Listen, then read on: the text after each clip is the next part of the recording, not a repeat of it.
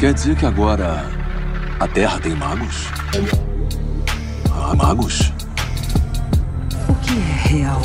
Que mistérios estão além do alcance dos seus sentidos? Na raiz da existência, mente e matéria se encontram. Pensamentos moldam a realidade. Diário Mágico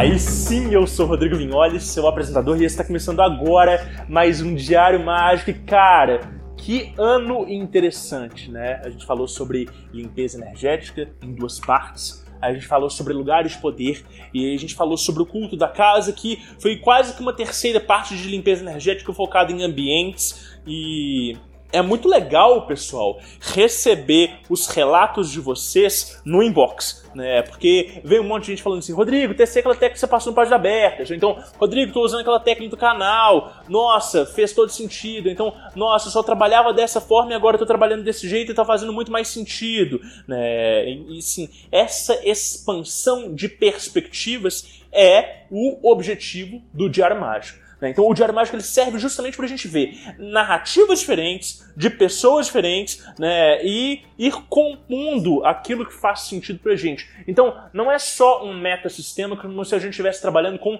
magia do caos pura e simplesmente, mas é tentar criar uma coerência dentro daquilo que a gente entende por espiritualidade. E aí, aqui no Diário Mágico, e espiritualidade é uma prioridade. Então, é, não é a prática mágica por pura e simples técnica, mas é sim a busca com o contato do sagrado. Dito isso, é, o Páginas Abertas está né, chegando ao fim de 2023, né? A gente tem mais duas edições aí. É, e, claro, 2024 a gente volta com força total, não em janeiro, mas em fevereiro. Então, em 2023 a gente ainda tem duas edições. A gente tem a edição de novembro, que vai ser no dia 10 de novembro, sexta-feira, 8 horas da noite, né? E a gente vai é, falar sobre. Uh, os animais e os, a sua espiritualidade, né? Então a gente vai falar sobre vivências com animais diversos, né? E em dezembro, né? Eu acho que é no dia 1 de dezembro, que é sexta-feira, a gente vai ter o último Páginas Abertas do ano, que é o episódio 30. Vai ser um Páginas Rasuradas número 3, né? Se você já ouviu os outros dois Páginas Rasuradas, você sabe que é tipo um jackass, né? A gente faz uma coletânea de relatos cômicos ou sobre coisas que deram errado, né? Enfim, é um Páginas Abertas de tema livre que ele é muito mais pra gente comemorar né, é, o, o, finalzinho do ano, né? Compartilhar as conquistas e e vai ser muito legal. Então você pode mandar os relatos de vocês uh, para o WhatsApp no DDD 31 97537 51 23 ou então por e-mail no contato arroba diariomágico.com.br né? Esses dois links eles estão aí na descrição do episódio, vocês podem acessar facilmente e qualquer relato que vocês mandarem vai ser muito bem-vindo. A gente vai escutando todos, vai selecionando todos e nesse Páginas Juradas é legal porque como tem muito mais espaço para relatos, entra muito mais gente. Então, se você sempre quis participar e não sabia como, a hora é agora. E se você gosta do Diário Mágico, entra lá no nosso Apoia-se, apoia.se barra Diário Mágico, contribui com a gente, faz com que 2024 seja um ano ainda mais próspero e mais expansivo para esse projeto maravilhoso. E é isso, vamos lá, vamos abrir esse diário.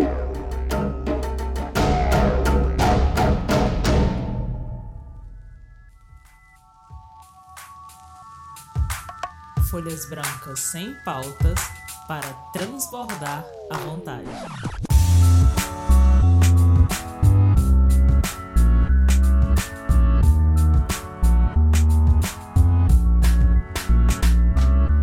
Aí sim! E aí, pessoal? Hoje eu tenho o prazer de receber aqui a Ana Moura. E aí, Ana, seja muito bem-vinda. Como é que você tá? Obrigada, tô muito bem. Tô ótimo e muito feliz de participar desse episódio do podcast. Que legal, que legal. Ana, é, para quem não te conhece, como é que você se apresenta? Quem que é a Ana? Como é que é, assim, que você enxerga esse rolê de magia? Como é que isso faz parte da sua vida hoje? Como é que é isso? Olha, eu sou uma interseção de várias coisas. Uhum. Vamos lá. É, eu sou Ana Moura, sou arquiteta, mãe de uma garotinha que está prestes a fazer 12 anos, que é a criança mais doce que eu já tive o prazer de conhecer na minha vida e cuidar.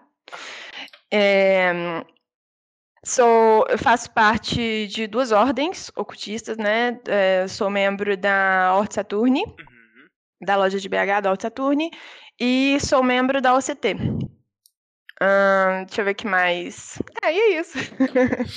Legal. É, e, e, você, você se interessa por ocultismo desde quando? Como é que isso começou na sua vida? Isso é algo é, que vem de família ou não? Como é que é, se apresentou a espiritualidade dentro da vida da Ana? Olha, então, eu acho que, assim, se eu for traçar uma linha do tempo de como isso começou, eu diria que desde criança, sabe? Porque Assim, eu, quando eu era criança, eu, eu, eu gosto de pensar, gosto de pensar não, assim, eu sempre quando eu penso em retrospectiva, assim, do que foi a minha infância, eu acho que eu nasci uma criança velha, sabe? Porque, cara, eu não era uma criança muito de brincar, entendeu? Eu era muito introspectiva. E, assim, quando eu brincava, eu brincava muito sozinha. Eu achava, sei lá, achava meu mundo interno mais interessante, assim, do que lidar com outras crianças. Uhum. E aí, assim, eu quando eu tinha. Eu não sei dizer muito bem quando que isso começou, mas quando eu era bem criança mesmo, assim, sabe? Sei lá, devia ter uns 4, 5 anos de idade. Eu brincava com um garotinho loiro. Sabe? Era como eu via ele. Mas assim, eu, eu via que as outras pessoas não viam esse garotinho, era só eu que via. E assim, e eu ficava muito no quintal de casa. Minha infância toda eu morava em casas com quintais grandes, sabe? Uhum. E aí eu ficava brincando com esse garotinho. Eu, tipo, eu, brinco, eu comprava bala, dava bala para ele. E, tipo, e aí a gente interagia. Até que teve um dia que eu tinha lá meus sete anos de idade, mais ou menos, que eu tava brincando com ele. Ele saiu correndo quintal lá dentro e sumiu. Sabe? E eu não entendi. E aí ele foi aparecendo depois. Sabe? E aí, assim. E aí eu fui vivendo minha vidinha e tal. E aí, assim, quando eu tinha meus. E, aí, e eu sempre tive uma pegada meio religiosa, eu acho, sabe? Eu sempre enxerguei o mundo dentro de uma perspectiva mais religiosa, mais espiritualista, sabe? Uhum. Mas era uma coisa que, né, na infância a gente não racionaliza tanto isso, é, né? É. Até que, quando eu tinha lá meus nove anos, eu, junto com a minha mãe, a gente começou a participar dos cultos das testemunhas de Jeová. Uau! Pra você ver. Caramba! Uhum. E aí eu virei uma mini beata de igreja, cara. Eu, tipo, juro pra você, assim. E eles. Uma coisa que, que eu admiro até hoje nas Testemunhas de Jeová é porque eles realmente estudam a Bíblia. Realmente, Sim. sabe? Só que é uma coisa que acaba sendo muito doutrinador e tal, assim, e eu, tipo, ia pro culto pelo menos três vezes na semana. Nossa. E lia muita Bíblia, li livro de Daniel, li livro de Isaac, li livro do Apocalipse, Gênesis, assim, saía lendo, estudando e participava de grupos de estudos e tal. E, tipo, eu virei, tipo, o nenezinho dos anciões lá da, da igreja, sabe? Uhum. Tipo, todo mundo curtia, eu gostando tal, de mini beatinha e pá. Até que aos 12 anos eu, tipo, comecei a entrar numa crise de fé. Uhum. Por quê? Por uma questão muito simples. Uhum. Simples, assim, simples e complexo ao mesmo tempo, né? Porque dentro da, do, do dogma de Testemunhas de Jeová, eles falam o seguinte, que vai chegar o dia que, tipo assim, os justos herdarão a terra, uhum. e aí ninguém mais vai morrer nunca mais. E aí eu entendi isso aqui, tô entendendo. Com 12 anos de idade eu ficava perguntando e tal. E aí tem um rito de passagem, eu não, pelo menos na, lá no interior da Bahia era assim, quando a criança chegava nos 12 anos, chegava os anciões, né, os líderes da igreja, visitava a criança e falava, ó, você vai seguir com esse caminho? Se você for seguir, vai ter que batizar, senão nós vamos ter que cortar nossas relações aqui. Caraca. Aí chegou esse momento, os anciões eles foram na minha casa uhum. para me perguntar se eu queria. Uhum. E eu expus esse meu questionamento pra eles. Eu falei, cara, não faz sentido. Tá, a gente vai ficar reproduzindo a vida toda aqui, o leão vai dar com o cordeiro, ninguém vai morrer, e, e vai ficar nesse negócio a vida toda, e tipo, como é que vai ser? Vai ter uma superpopulação, não faz sentido esse negócio. Tem que morrer, o povo tem que morrer, gente. Aham. E aí, assim, e eles meio que ficaram assim, meio que catando cavaco e entraram numa teoria de que Deus iria é, sublocar a população para um outro planeta e depois para outro planeta e para outro planeta. Eu falei, bicho, não, não, cara. Malabarismo teórico. Totalmente. E aí, aí, e, tipo, e aí, os- e aí foi aí que eu saí das Testemunhas de Jeová Aham. e entrei na adolescência. Aí a adolescência é aquela loucura e tal, e eu já não queria muito saber de espiritualidade, etc. Aham. Até que, tipo assim, e, e era uma coisa que eu sempre flertava, né? Aí eu lembro que teve um dia que, tipo, eu tava no ensino médio, né? Eu ficava cabulando aula e tal, ia de vez em quando, pá. Aí até que teve um dia que a, uma professora de física, porque, né, a gente na adolescente, a gente fica mais respondão, né? E a gente que é aquariano fica mais respondão ainda. Total. Aquariano, filho, bateu, levou, né? Boca dura. E aí eu tinha uma professora de física que eu batia muito boca com ela. Quando, quando eu ia pra aula, eu ficava batendo boca com ela, né? Aham. Aí teve um dia que ela chegou assim pra mim e tá assim. ela- do nada. Ela chegou, me chamou na mesa dela e tá assim aqui. É, deixa eu te falar uma coisa. Eu tô te reparando aqui, você é médium. Nossa. É, falou assim, você é médium, assim, você, eu acho que você, você tem que começar a cuidar mais da sua espiritualidade, parar de andar de roupa preta. Aham. Deixa eu te falar, eu faço parte de um templo espírita e eu gostaria de te convidar para você ir nesse templo espírita para cuidar dessa parte sua. Aham. Aí eu escutei ela falando, falei, foda-se, não vou. Aham. Eu não quero não. Nossa. E aí, é, e aí assim, e foi seguindo a vida. E aí eu lembro que mais ou menos nessa mesma época aconteceram duas coisas que foram bem marcantes assim na minha espiritualidade. Não, acho que a história tá ficando meio longa, né? Não, Mas, é isso enfim. mesmo, quero ouvir. Aham.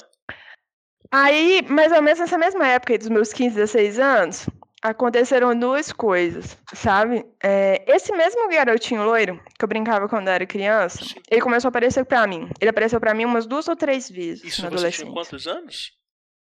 Uns 16. Tá. É, é Ele voltou a aparecer, só que ele sempre, ele, tipo assim, ele não parava pra falar comigo, não interagia como era quando eu era criança. Aham. Ele passava correndo, eu ficava vendo ele correndo, sabe? Tipo assim, no maior gás, né, cara? Aham. E tal. E a outra coisa que aconteceu foi o seguinte, é que, tipo, eu frequentava, como eu disse, eu frequentava muito Praça 7, né? Uhum. E aí, teve um dia que eu tava subindo a Praça 7, assim, pra ir pra escola, né? Que eu estudava no Estadual Central. Quem é de BH vai, vai, vai saber. né? sim. Eu subia da Rio de Janeiro toda a vida ali, aí virava pra Bahia e chegava na Estadual Central. E aí, beleza, eu tava passando pela Praça 7. E aí, assim, tinha um hippie, que era amigo meu. Eu, fi- eu, fi- eu fiz amizade com aqueles hippie tudo ali de Praça 7. Ficava ali. Todo mundo. Conheço todo mundo ali. Tinha um hippie que tava lendo o livro da lei, da Ó. Lester Crowley. Tá. Cismei de, de falar, "Vai, deixa eu dar uma olhada nesse livro aqui. Ele foi e me emprestou o livro. Cara, eu sei que eu li o livro numa sentada. Eu sentei meia hora, fui lendo, lendo, lendo, lendo. Falei, beleza, entendi vários nada. Eu não sei o que, que é isso que eu tô lendo. Aham. E tudo certo, sabe? Aí eu per- até perguntei pra ele, você entende isso aí que você tá lendo? Ele falou, não. Aí, ele também não. Aham. Então, e aí, beleza, cheguei pra escola e tal. Eu sei que na mesma semana eu conheci uma turma de telemita lá do meu bairro, cara. Olha, na mesma Na mesma semana. Abriu, É, abriu as portas. foi co- exatamente, foi como se tivesse aberto as portas, sabe? Aham. E aí eu conheci uma turma de telemitas lá. A gente iniciou um grupo de estudos, assim, era uma turminha, assim, que. Tipo assim, eles iam todo final de semana na porta da minha casa. Minha mãe ficava doida com isso. Eles iam lá na porta da minha casa. Levava cachaça, levava vinho, aqueles vinho barato, assim, aqueles tu, sabe tubão, que você Aham. mistura cachaça com Sim. refrigerante Beber tal. E nossa, doidão. Nossa, toda sexta-feira ia nós lá beber. Aí, assim, acabou que esse grupo de estudos não deu em nada, Uhum. Se desfez, porque, né, pô, não, queria saber disso. E É mais tudo certo, né? né? Não, mas adolescente, pois é. Aí, beleza, né?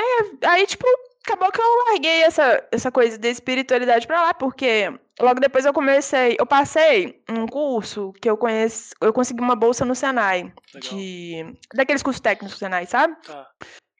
Aí eu comecei, eu né, estudava, fazia curso técnico, tinha muito tempo para estudar essas coisas. Depois, e, terminei o ensino médio, já fui para a faculdade, né, que eu comecei a faculdade de arquitetura. E peguei, e aí a vida foi seguindo, né? Aí, beleza, cara. É, quando foi mais ou menos assim, depois que eu formei, porque tipo, eu levei sete anos para terminar a faculdade, porque eu engravidei no meio da faculdade, Tá. né? Teve isso. Aham, aham. Por, por motivos de, ah, sei lá, fogo no bumbum, sei lá. Qualquer coisa, né? A gente ainda não, não tá, tá meio que transicionando da adolescência pra vida adulta, Sim. né? Não tinha muita responsabilidade. Fui lá, engravidei. Sim. E eu estendi meu curso mais dois anos. E aí eu me formei com 25, quando eu tinha 28 anos, mais ou menos. Eu, tipo assim, como eu já tinha formado, já tinha passado por toda a turbulência de criar uma filha, fazer faculdade, sustentar criança, trabalhar e tal, eu falei, não, tá, agora eu tô mais tranquila, eu vou começar a buscar alguma coisa nesse sentido, porque a vida toda eu escutei que eu sou médium, que eu tenho, né, uma certa espiritualidade latente, falei, não, tá, agora é o momento de eu ver de qual é, o que que eu vou fazer com isso. Uhum. Aí a minha amiga, duas amigas minhas, elas me convidaram para um terreiro de Umbanda, que tava tendo gira de preto velho para tomar passe. Aí eu falei, vou. Aí eu fui. O que eu fui? O que que aconteceu? Eu sei que não deu meia hora que eu tava lá, eu comecei a sentir uma pressão, mais ou menos nessa região do plexo, do peito, muito forte. Muito forte. E aí eu fui agachando, agachando, agachando. E aí a, a preta velha que tava incorporada na mãe de santo me chamou, sabe, pra atender. Que ela viu que tinha alguma coisa errada comigo. Sei. E aí, beleza, cara. Ela me sentou na frente dela, meteu umas luzes assim na minha cara, uma luz violeta. E aí, na hora que eu encarei essa luz violeta, eu apaguei. Eu não sei o que aconteceu. Até hoje, tipo assim, eu não tenho lembrança do que houve. Ela. Sabe? A luz, ela projetou com a mão ou ela usou algum tipo de equipamento? Foi um equipamento, eu Tá. lembro que foi uma lâmpada. Sim. Eu, eu fiquei encarando a lâmpada e, tipo, saí do ar. Não, eu não sei o que aconteceu. Sei. Eu sei, eu não, não lembro quanto tempo que levou, mas eu sei que quando eu voltei a ter o mínimo de consciência do que estava acontecendo, tinha uns. Além da mãe de santo, tinha uns sete médiums em torno de mim Caraca. e tava todo mundo meio transtornado, assim, o ambiente estava muito caótico. Ah, E, tipo, eu não tava entendendo o que tava acontecendo. Aí ela viu que eu tinha voltado à consciência. Aí ela foi e chamou essa minha amiga e falou: pega ela e leva ela lá pra fora do terreiro. Eu fiquei, tipo, uns 40 minutos, meia hora fora do terreiro, sem saber o que tava acontecendo, porque ninguém me falava nada e tal. Eu tô assim, puta merda. Não sei, assim, sabe? E ainda sentindo aquele desconforto no peito e tal. E aí, depois de um tempo, ela me chamou de volta. E aí ela me contou o seguinte, falou, olha, você tem uma coisa muito estranha com você. Você tá cheia de obsessor. Sabe, eu tive que mobilizar todos os médiums da minha casa para entender o que tá acontecendo. E eu vou te ser bem honesta, o que você tem eu não consigo resolver. caraca. E assim, você tá correndo risco. Nossa. De- tudo isso que eu posso dizer, porque o o- os médiums eles começaram a falar coisa da sua família, dos seus irmãos, da sua filha, da sua mãe. Caraca. Se eu fosse você, como tá tu- como as coisas que estão com você, tá todo mundo muito agitado, Sim. não dorme na sua casa hoje. Foi isso que ela me falou. E procura um terreiro que lide especificamente com desobsessão, porque aqui eu, eu não lido muito com isso. Entendi. Aí eu falei, beleza, Você acreditou de cara? Não. acreditei, porque, cara. Eu senti uma coisa muito estranha, Sim, sabe? Tipo, foi, foi muito esquisito. Sim. Porque eu literalmente saí do ar. Eu não sei dizer quanto tempo que eu fiquei fora de mim, sabe? Não sei, mas foi muito estranho, porque. Tipo assim, quando. Igual, quando eu voltei a mim, que eu fiquei olhando pros médiums, Ah. tava todo mundo falando de um jeito muito estranho. O olhar tava estranho, as vozes estavam estranhas. Não sei, tava estranho. Sim. E, tipo, e eu tremia muito, sabe? Eu fiquei um bom tempo tremendo. Eu não, realmente eu não entendi.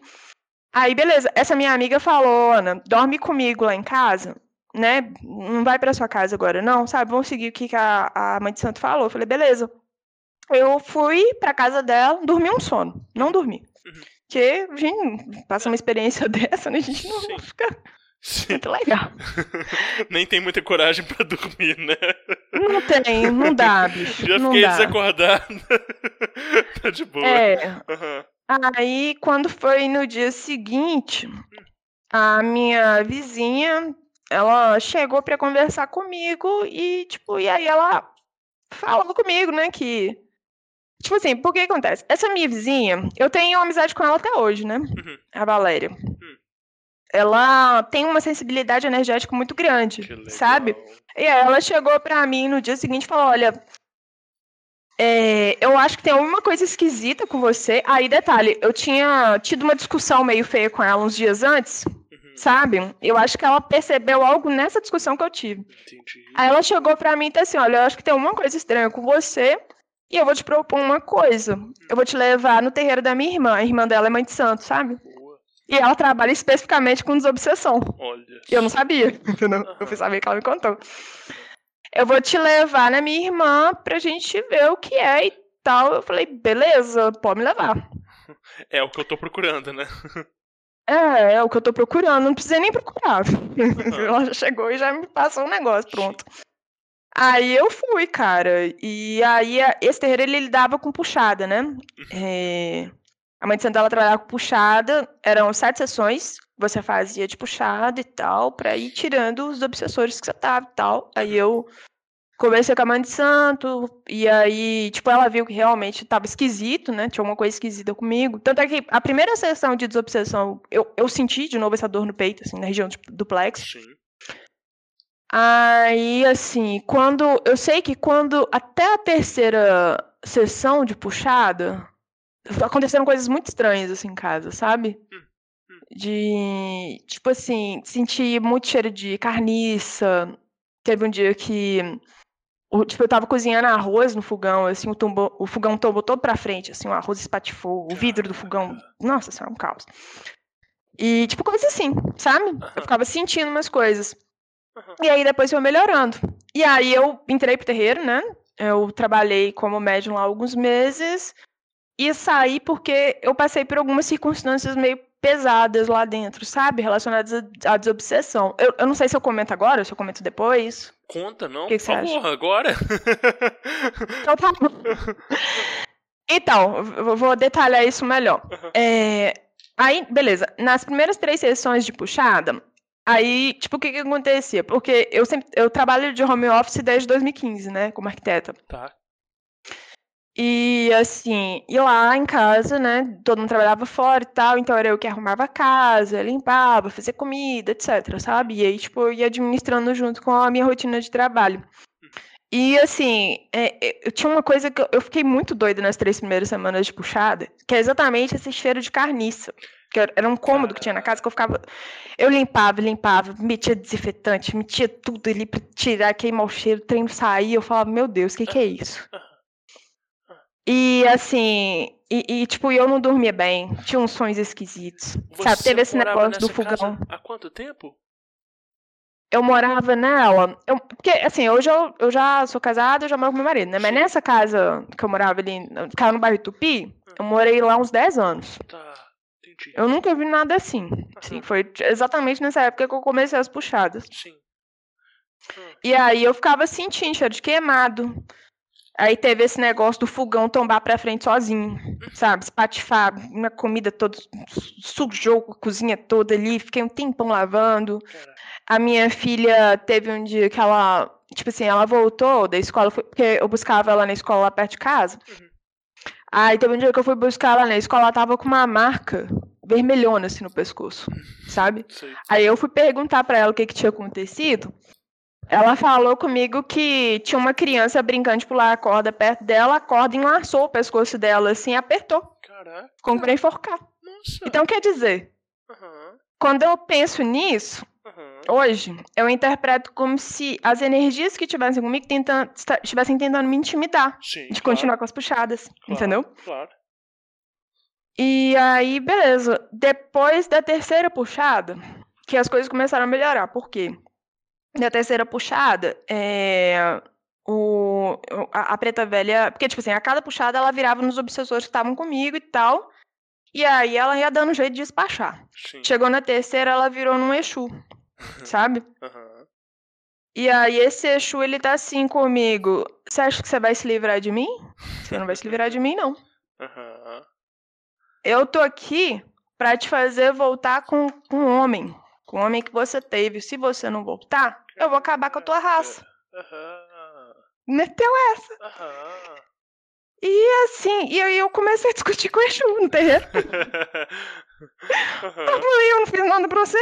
Por que, que você tá querendo acabar comigo? Fiz nada pra você não, meu filho. Aham. É, tá assim, não, mas eu tenho, não sei o quê. E aí a gente discutindo e tal. E você sabia quem Ah. que era a pessoa? Sabia. Tá. Assim, eu, eu não vou comentar Claro. porque provavelmente essa pessoa vai ouvir, mas eu sei quem é. é. É um relacionamento que eu tive, Entendi. sabe? E assim, eu sabia quem era e tal. Aham. E aí, ele- do nada, ele virou pra mim e disse assim: Olha, eu tô vendo coisa boa em você. Eu acho que eu vou desfazer. Ó, Do nada. legal. E ele disse: Eu vou desfazer. Você quer devolver? Aí eu falei: Não, não quero devolver, não, amor. Só desfaz. Só desfaz esse negócio. Quero sossego. Me Aham. deixa. Aham. Aí desfez. E aí ele foi embora. Aí depois que ele foi embora, a preta velha chegou assim pra mim e disse assim: Olha, você vai fazer um banho pra você na lua minguante Sim. de água, vinagre e bicarbonato de sódio. Uhum. Aí depois eu fui descobrir que esse banho era especificamente pra ajudar a desfazer, sabe, essas manifestações hostis que estavam tendo comigo, Sim. entendeu? Sim. E aí eu fiz as sete puxadas e deu certo. Aí, beleza. Nesse mesmo contexto que eu tava fazendo as puxadas, eu conheci um membro da Alto Saturno numa discussão de Facebook no grupo Telema Brasil. Caraca! Aham. Uau! Eu tava. Eu tava. Porque, tipo assim, eu, eu meio que peguei um certo ranço de telemita, né? Nessa Sim. época. Sim. Por, por- experiências na adolescência, porque. Ah, os telemitas que eu conheci, eu, eu achava eles muito nariz em pé, assim, entendeu? Aham. E Todo aí, tipo, eu- e aí eu ficava brigando com aquele povo lá, porque, tipo, era bem na época da, da eleição do Bolsonaro. Nossa. E aí eu falava, bicho, não faz o menor sentido esse negócio de telemita conservador. Sim, não entra. Aham. Aí, tipo, foi uma experiência quase antropológica eu ficar discutindo com o pessoal lá, porque eu queria saber a forma como eles pensavam, assim, entendeu? Aham. Aí eu conheci esse cara da Alto Saturne, que infelizmente ele não tá mais entre a gente, né? Uhum. E aí, tipo, a gente começou a conversar, a gente bateu uma papo e tal. E aí ele me convidou pra conhecer a Alto Saturne.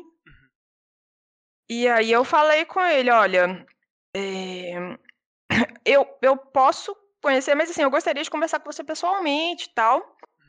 É, vai ter uma exposição sábado no Mama Cadela. É um- É uma Mama Cadela é uma galeria de arte que tem aqui no Santa Teresa. Não sei se você conhece. É bem legal, sabe? Tá. Aí vai ter uma exposição sábado aqui no Mama Cadela e a gente encontra lá e conversa. Ele, beleza. Aí vai lá eu, né, com, com, a, com meu marido, com a minha filha, né? Pra conversar com ele. Só que aí, tipo, meu marido e minha filha foram pra um canto, né? E eu fiquei lá conversando com ele e tal. E, tipo, eu sei que num determinado momento, por isso que eu acho que essa minha relação com o Alto Saturno tem um quê de chamado, sabe? Hum. Tipo, Eu sei que num determinado momento a gente, tipo, tava no meio da exposição. E aí a gente começou a reparar que, tipo assim, era uma exposição que era de alunos da Guinhar. Tá. A Guinhar era uma escola de arte aqui em Belo Horizonte. E era o tema livre, né? Os alunos, eles expunham o que eles quisessem. Sim. Aí eu não sei dizer se era uma coisa que eles combinaram ou não, mas assim, pelo menos metade das obras tinha teor ocultista. Olha Sabe? só. Aham. Que doido. É. Aí, tipo, tinha. Poxa, tinha pintura com o desenho do livro das mentiras, sabe? Aquele desenho do sol e tal. Sim.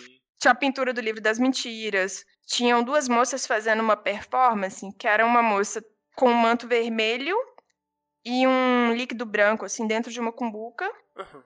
E uma outra moça com a- o manto branco e um líquido vermelho dentro de outra cumbuca. Quer dizer, é uma referência ao casamento alquímico, né? Sim. E assim, e aí a gente começou a reparar. Tinha quadro com sigilo de Saturno. é, tipo assim, e foi uma coisa de minutos, que a gente foi reparando várias coisas ao mesmo tempo, né? Aham. Eu e ele. Aí teve essa moça, essas duas moças de casamento alquímico. tinha um quadro com sigilo de Saturno. Aí a gente olhou para uma projeção de vídeo na parede, assim, essa projeção de vídeo tinha, aparecia o, o planeta Saturno na projeção. Aí eu olhei para outro lado, tinha uma outra moça passando com uma tatuagem imensa de Saturno nas costas. Caraca. E aí eu fui vendo Saturno para tudo que era lado. Uhum. Aí eu olhei para ele e tô assim, cara, olha só, eu acho que não é só você que tá me convidando, não. Tem mais alguma. Algum, algum mente extrafísico aqui, porque não é possível. Uma coisa foi, foi muito assim, muito uma coisa me ensinar a outra. Uhum. E aí ele falou assim: olha, eu acho que também. Foi aí que começou a minha história no Saturno. Entendi. Sabe? Que doido. Tá, sim, um monte de sincronicidades te apontando qual que é, é, é, como se diz, é a vida em modo tutorial, né? Não, exatamente, assim, foi, foi muito explícito, assim, minha filha, venha, venha, vamos lá, vamos, vamos começar nessa história, foi mais ou menos isso, assim, sabe? E, e aí, beleza, né? E a Horta Saturno, ela tem, aí agora eu vou contar como que eu entrei pra UCT. Sim. E a Horta Saturne, ela tem um quê muito de trabalho solitário, né? Assim, não tem uma pessoa que vai dar a mão pra você e te conduzir, sabe? Você que tem que dar teus pulos, assim. Esse mesmo membro da Horta Saturne que me convidou, quando eu decidi entrar de fato, Hum. sabe? Ele me deu um, um baralho de tarô, um deck de tarô de Marsella, Boa, sabe? legal. Ele me deu de presente. Aí eu fui perguntei pra ele, pra você ver como é que é, né? A, a- a ideia, a filosofia da Altatune. Aí eu, quando eu recebi, eu perguntei pra ele: você me ensina a jogar? Eu tô assim comigo, eu não. Não te ensino, não. Sou obrigado, eu tô te dando. Se vira, minha filha. Aham, aham, Mais ou menos isso. E foi exatamente isso que eu fiz, eu me virei. aham. E aí, assim, é, quando você entra para o Saturno, tem um, primeiro trabalho que você faz, que, entre outras coisas, consiste num ensaio, você vai fazer um ensaio sobre espiritualidade em geral. E aí, né, eu fui, dei meus pulos, fiz o ensaio, e tudo certo. E aí, tipo, chegou. E nesse momento que eu entreguei o ensaio, que ele foi aprovado, etc e tal, eu tô assim comigo, ok. Agora eu preciso ver como que eu vou fazer, porque eu não sei absolutamente nada de Telemann, além do liberal. Uhum. Não, não sei em termos de ritualística, de filosofia, de, de prática, não sei, sabe? Uhum. O liberal, pra mim, é, boa parte dele é uma incógnita até hoje, Uhum. sabe? De falar a verdade. E aí eu fui e busquei a OCT, né? E assim, e, porque a OCT, ela já, já tem uma, uma coisa mais de, tipo, de disciplina, assim, de pegar pela mão, ela, ela vai te passando, né? Como que você vai vai OCT, pra evoluindo, quem assim, não de sabe, é a Ordem de dos Cavaleiros de Telemann, né? Isso, exatamente. Ela dentro dos Cavaleiros de Telemann. Ela já tem uma coisa mais didática, sabe? Me ajudou muito, assim, sabe? Eu sou muito grata ao Victor Campos por isso, sabe?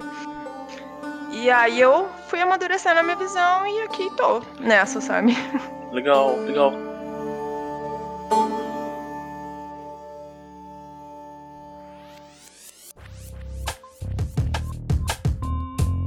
Através do Diário Mágico, o futuro degusta o passado.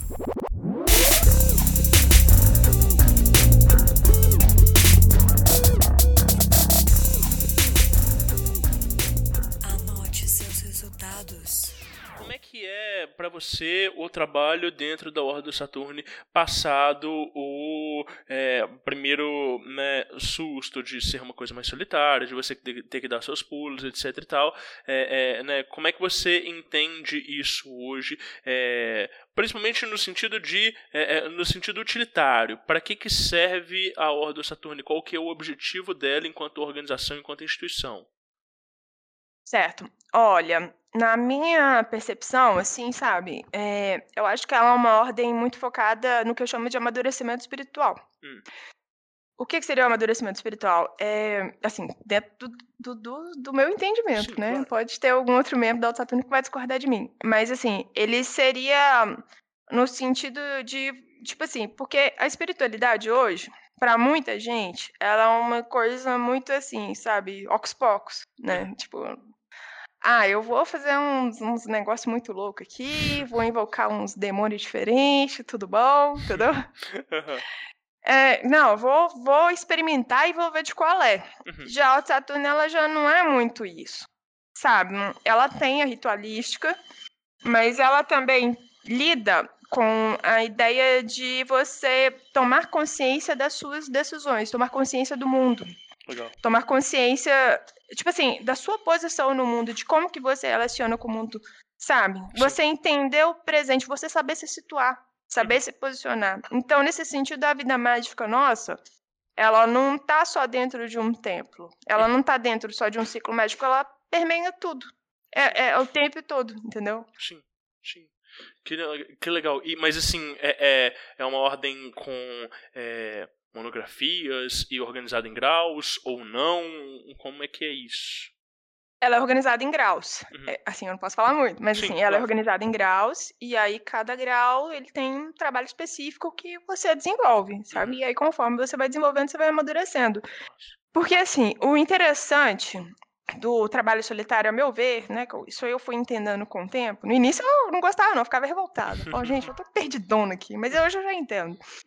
Uhum. É, é que é o seguinte, é, porque é é, quando você tem um guru, quando você tem um orientador, alguma coisa assim, ainda que a pessoa não queira, é, ela tende mais ou menos a te influenciar com a percepção dela Uhum. do- sobre espiritualidade, Uhum. do- do- dos textos e tal, especificamente entre ela, mas do- dos, tre- dos textos do, Sim. do Crowley, etc. Entendeu? Agora, quando você lê e você pa- passa pelo seu filtro unicamente, Sim. aquilo ali vai, vai entrar dentro da sua consciência de uma forma muito única, Aham. entende? Sim. Então, assim, hoje quando eu leio o Liberal, aí eu vou ser meio foco de pestilência aqui, mas enfim, vou, falar. Quando, tipo assim, na minha percepção hoje, quando eu leio o Liberal, pela enésima vez, e aí tem aquele trecho que fala sobre evitar o cometa, pois você vai se tornar um foco de pestilência, Uhum. eu entendo que ele tá falando exatamente disso. Sabe? De, tipo assim, porque às vezes a gente tem algumas percepções que não necessariamente se aplicam a outra pessoa, não vou nem falar que tá errado, não necessariamente se aplicam à visão de mundo de uma outra pessoa, e, e você acaba por, por influenciar aquela pessoa. Ela não, ela não consegue desenvolver, às vezes, um pensamento absolutamente independente. Sim. Sabe? E a Altatuna, ela lida muito com isso, sabe? Com uma busca por independência, sabe? A Sim. partir do trabalho duro, da disciplina, do alcance disso que eu tô chamando de maturidade espiritual, Uhum. sabe? Aí é mais nesse sentido. Entendi. Legal, legal. Ô, Iana, e você voltou é, a, a frequentar terreiro em algum momento? Você teve é, outros contatos com essas entidades ou não? Então, pois é, eu não contei pra você como foi que eu saí da- do terreiro. Tá. Porque é o seguinte, como eu disse, lá trabalha com puxada, Sim. né? Aí eu passei pelas sete puxadas, né? Passei pela desobsessão, inclusive sou muito grata à Mãe de Santo por isso, assim, porque ela me livrou de uma boa, sabe? Sim. E assim, e aí eu comecei a trabalhar como Cambone lá, Uhum. né? E aí eu tive algumas experiências mediúnicas meio pesadas lá, sabe? Eu, eu tipo assim, no sentido de puxada. O- Uhum. O, o que me fez sair de lá foi o seguinte. Foi que eu tava numa gira de Exu, Uhum. e trabalhando de Cambori, né? E aí, assim, eh, tinha, um, tinha uma pombagira atendendo um casal de meia idade, sabe? Hum. E aí, assim, parecia que eles estavam com. Energeticamente, eles estavam muito pesados, entendeu? Dá Uhum. pra sentir. Uhum. E aí, ela chamou mais duas pombagiras e chamou os cambones pra rezarem o credo. A- Tá. a- tipo assim, juntou ela, mais duas pombagiras, as três pombagiras deram as mãos, e Uhum. aí a gente juntou em torno e começamos a rezar o credo. Uhum. E aí eu comecei a rezar. Crê em Deus Pai, Nosso Senhor, sei o quê. Eu sei que eu falei a primeira frase. Crê em Deus Pai, Nosso Senhor. E aí eu apaguei. De novo. Só que, tipo. Só que, tipo assim, eu não, não foi um apagar igual da primeira vez. Foi um apagar do seguinte: sabe quando você tá jogando queimada? E aí a pessoa mete a bola assim com força no seu plexo? Sim. que você cai. Sim. Foi exatamente isso que aconteceu. Eu senti uma, uma energia, uma força muito grande, parecendo uma bola de queimada vindo na direção do meu plexo, Aham. que eu caí pra trás. E no que eu caí pra trás, eu apaguei. Aham. Eu não sei quanto tempo eu apaguei. E aí eu sei que quando eu voltei a mim, tinha um pai de santo que era de um outro terreiro que tava nessa gira especificamente, que ele tava rezando alguma coisa no meu ouvido, eu não lembro o que que era. Sei. Mas eu lembro dele sussurrando. Uhum. E aí eu voltei a mim e, tipo, cara, E, e eu tremia, tremia, tremia muito. Mas não era um. Quando eu voltei, sabe? Mas não era um, um tremer de medo. Uhum. Era um tremer de. Quem incorpora, que estiver escutando esse podcast, vai, vai saber o que eu tô falando. Sabe quando você tá pra incorporar? Você começa a sentir o seu corpo todo tremendo, assim, sabe? Que é tipo uma coisa de descarga energética mesmo. Sim. E, e era um tremer disso, sabe? E aí eu chorava muito, chorava muito, mas era um choro, assim, que era um, era um sentimento que parecia vir de mim. Uhum. Era como se eu. Era uma dor que parecia que eu tinha perdido alguém, Caraca. sabe? Uhum. Alguém que era importante pra mim, era uma dor muito grande, Uhum. sabe? E, tipo, e hoje, hoje eu tenho alguns flashes do que aconteceu quando eu apaguei. Eu, Sim. eu consigo ver. Tipo assim, o, o que, que exatamente eu. O que, que exatamente não. Eu tive uns flashes do que exatamente eu vi enquanto eu tava apagada. Que Eu me vi como se eu tivesse dentro da água, Uhum. Mas era estranho, porque, tipo, eu tava imóvel, sabe? Eu tava rígida. Uhum. Sabe? E era como se eu estivesse morta. Uhum. Entendeu? Mas eu, eu senti o meu corpo flutuando, assim, dentro d'água. Nesse tempo que eu fui apagada. Hum. É, é- é tudo isso que eu. Mas, assim, são fragmentos, são- é um quebra-cabeça. Eu, não- eu não sei dizer exatamente o que foi essa experiência, sabe? Mas, assim, o que eu. O que a Pombagira ela me falou quando ela veio conversar comigo foi que eu, ou quem estava comigo, né, a entidade estava comigo, fez a puxada. Ela ajudou, entendeu? Uhum. Claro. O, o, o- o obsessor que tava, né, com, com eles e tal, Chegou eu puxei, chegou em mim. Uhum. E assim, como eu não tinha preparo nenhum, né, eu passei esse aperto, assim, né? E, mas assim, pra mim foi uma experiência meio que pesada, sabe? Claro. Porque eu acabei decidindo não continuar. Porque eu fiquei muito assustada, sabe? Olha só, tá, entendi. Mas aí, e, e- e- Bom, mas você é uma pessoa sensível energeticamente pra caramba. É, eu, eu creio que sim. Aí, beleza. Agora, eh, você tá me perguntando se eu ainda tive alguma experiência com Pombagira, com Exu e tal? Tive. Ah. Tive entidade. Do- Assim, ao longo do, do tempo que eu continuei na Alto Saturne. Sim. E agora, é, porque foi uma coisa que sempre voltou, sabe? Eu sempre, tipo assim, eu sempre tive algumas experiências de, tipo, sonhar com meus guias e tal, mas é uma coisa que eu não. Depois que eu saí do terreiro, eu não procurei muito ativamente. Eu comecei a voltar a procurar mesmo, tem alguns meses, é, quando eu fiz amizade com o Maximiliano, né? Que foi ele que, que me indicou pra Sim, você. Assim. Que ele meio que fez uma espécie de família de Kimbanda virtual, que a gente conversa pelo WhatsApp, e aí a gente se reúne eventualmente, faz algumas experiências de meditação, ele passa algumas instruções e tal, sabe? Aí, ultimamente, eu voltei a buscar, sabe? E aí eu tô voltando a ter experiências de uma maneira mais frequente, mais intensa. É, isso que eu ia te perguntar é por causa do seguinte, é, ahn, uma pessoa que tem sensibilidade energética e que trabalha com Telemann, eu fico me perguntando como que trabalha energia. Porque a- a- a- as, as ordens dentro de Telemann e o próprio sistema, ele não está equipado para conseguir lidar com manipulação energética de forma direta. Indiretamente, você até lê uma ou outra coisa no script crawler, etc. Tal, mas não existe instruções para se trabalhar com energia abertamente. Né? Não é um paradigma que é, é, que é trabalhado de forma direta. Né? Tanto que tem muito espaço para é, proliferação desse paradigma psicológico, de que é tudo mental e de que as coisas acontecem dentro da cabeça do e tal. Tanana.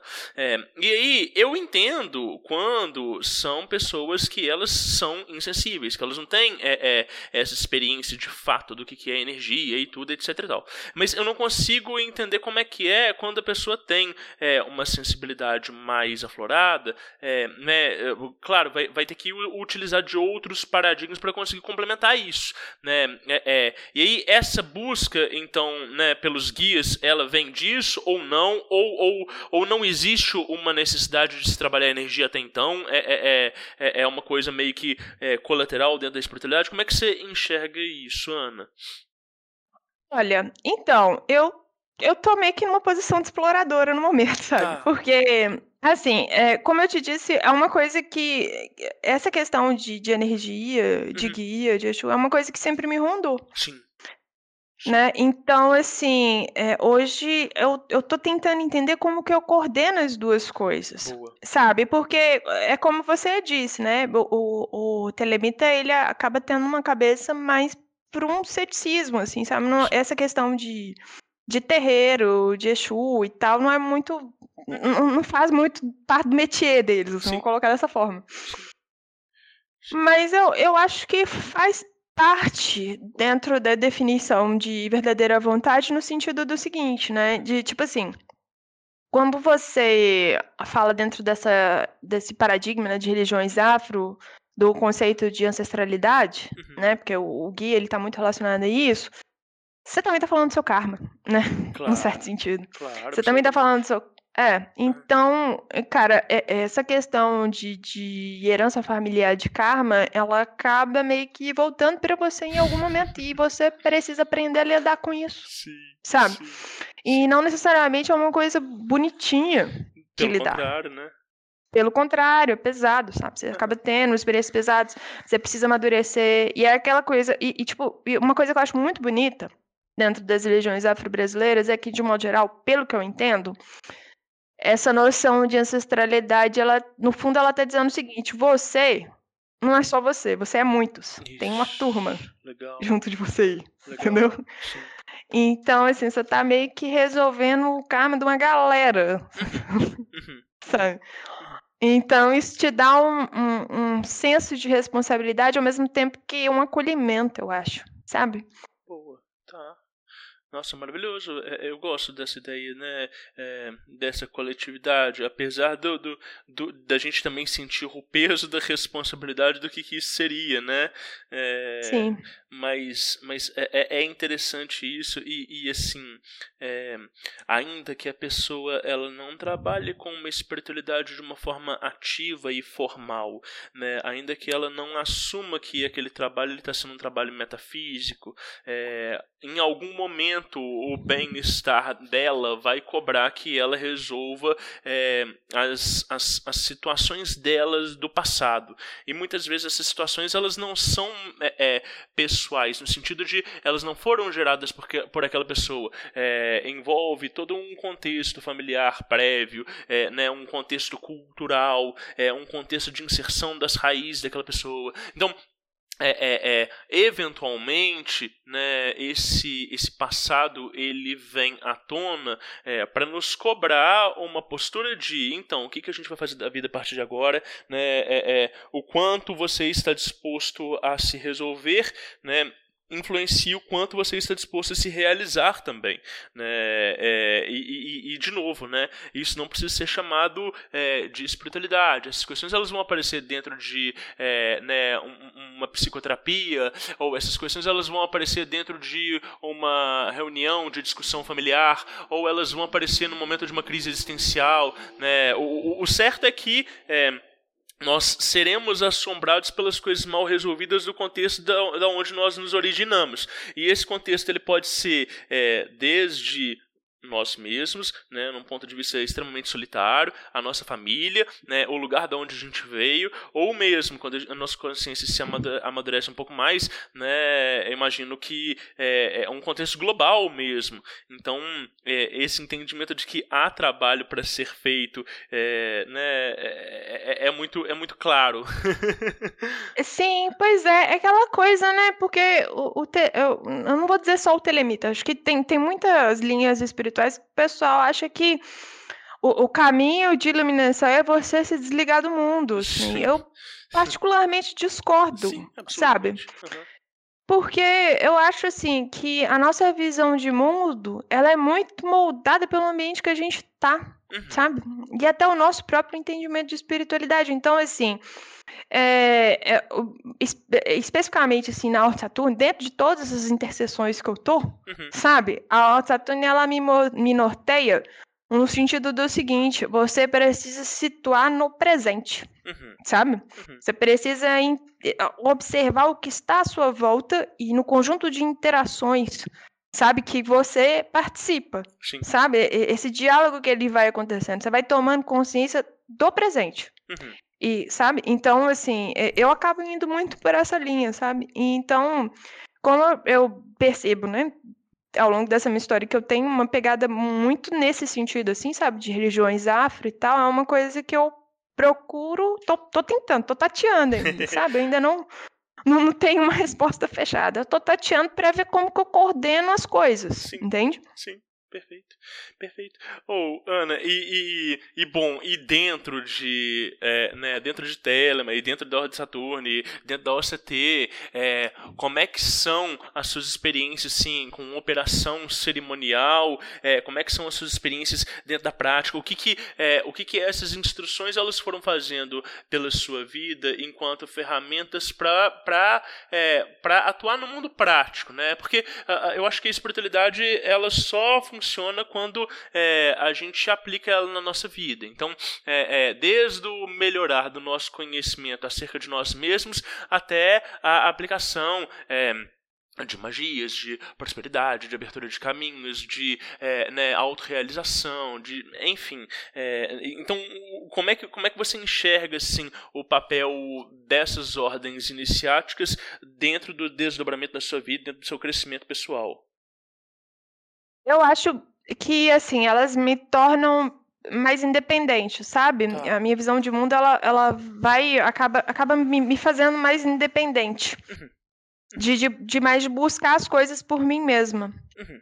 Então, eu, eu, eu, acho que eu considero que eu sempre tive um, um, uma, um lado bem independente, sabe? De, de, buscar as coisas e tal. Mas assim, eu, acho, eu acredito que a Telema, ela reforçou muito esse meu lado. Legal. Sabe? E, assim, ritualisticamente falando, é, eu acabei me tornando mais consciente mesmo, sabe? É, é, aquela coisa de você se tornar consciente do presente, sabe? De você se situar. A OCT, ela tem uma coisa muito de. É, porque eu considero ela uma ordem muito solar, né? Se o Vitor estiver me ouvindo, talvez ele discorde, mas enfim. Eu considero ela muito solar. Você, até mesmo pela prática do hash, né, que a gente, dentro, dentro da ritualística da OCT, tem a prática do hash, uhum. Você acaba se identificando com o Sol. Então, você está no centro Sim. de todo o sistema solar, e aí você está mais ou menos irradiando tudo uhum.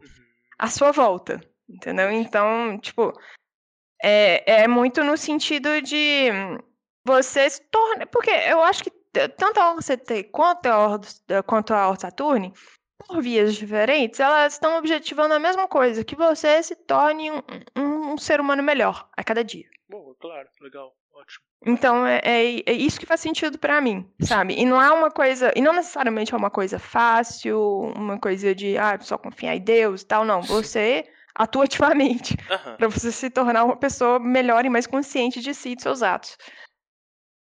Maravilhoso. Entendi, entendi. Sensacional.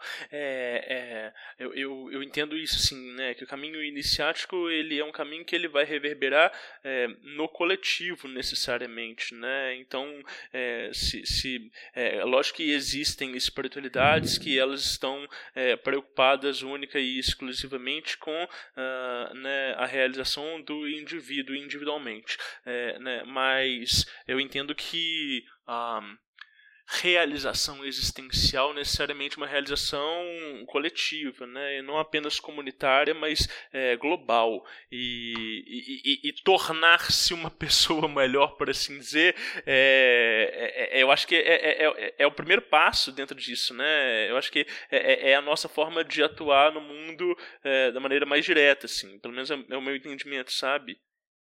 Sim, sim, é aquela coisa, o próprio resto. Quando você se identifica o sol, sim. você passa a aquecer e a radiar para outras pessoas. Boa. Né? Boa. Então, assim, é, é, então a sua luz aumenta, sim, sabe? Sim, sim. Então, tipo, as pessoas elas olham para você e tipo te, te veem de uma outra forma, sabe? E eu, eu quando eu penso desse sentido de identificação com o sol, eu penso muito na minha filha, porque a gente que é pai, que é mãe, né? A gente quer sempre ser o melhor para os nossos filhos, sabe? Sim. Então, é, eu, eu acabo muito pensando dos meus atos nesse sentido, porque, ué, bicho, a gente pode morrer a qualquer momento, né? Uhum. Qualquer momento, tropeça num, num meio-fio aí, bate a cabeça, morre e. Uhum. Certo. Se isso eventualmente acontecer, amanhã, ou daqui a cinco minutos, ou daqui a 30 anos, sei lá, eu quero que a Diana, ela lembre de mim e pense, pô, minha mãe fez uns negócios até legal, né, cara? Tipo, minha mãe era até fedinha, assim, sabe?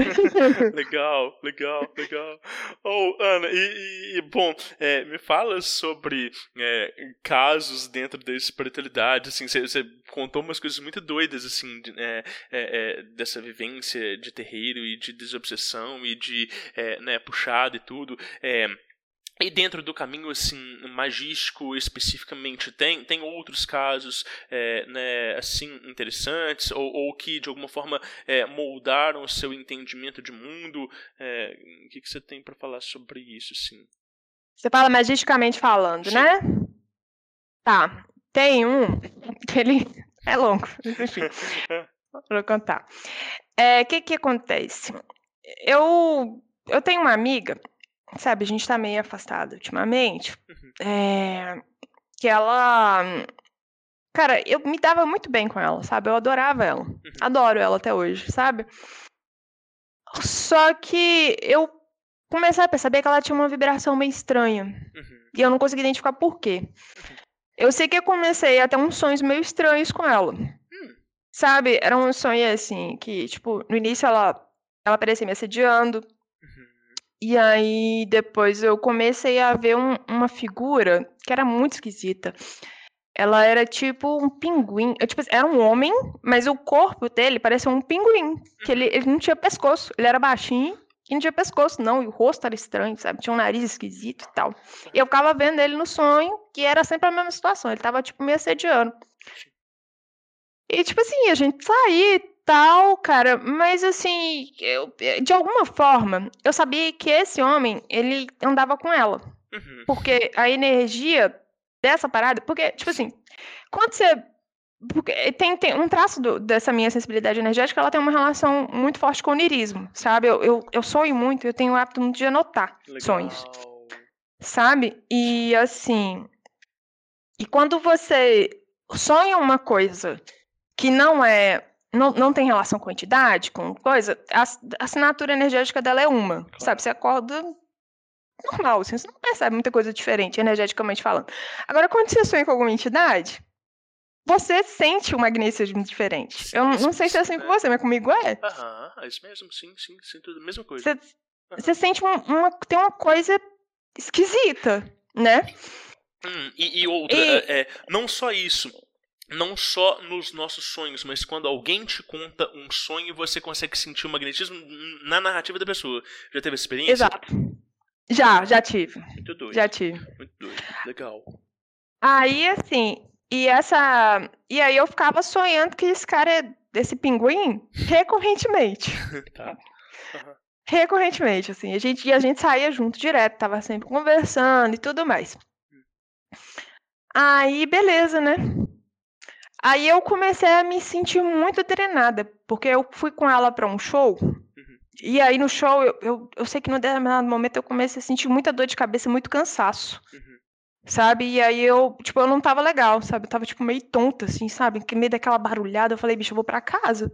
Uhum. Aí eu falei com ela, amiga, eu vou, eu vou pra casa e tal, depois a gente se fala. Aí eu cheguei em casa, e, tipo, eu fiquei uns dois dias muito mal, sabe? Me deu uma enxaqueca horrorosa, sabe? Eu vomitava muito, sabe? Não, não, tava horrível. Aí, beleza, né? E aí eu fui e comecei a sonhar com uma, uma velhinha que ela, tipo assim, ela era baixinha, uhum. tinha o cabelo liso, assim, grisalho, sabe? Foram, foram dois sonhos em seguida. Era como se, se os, os sonhos tivessem uma relação, estivessem contando uma mesma história. Sim. No primeiro dia eu vi essa velhinha e eu tava com ela dentro de uma casa que ela tinha uma parede com uma prateleira cheia de garrafa. Tinha várias garrafas. Hum. Sabe? E aí eu, tipo, tava meio que ajudando ela a limpar a casa. Aí eu, tipo, varria a casa, areava a panela, essas coisas assim, sabe? Uhum. Aí esse foi o, dia, o, primeiro dia. Aí no dia seguinte eu sonhei, isso tipo assim, é, dias sequentes, sabe? No final de semana eu passei mal, aí eu sei que lá pra terça-feira eu comecei a sonhar com essa velhinha. Hum. Aí, quando foi numa, acho que uma quarta-feira, eu sonhei com ela de novo.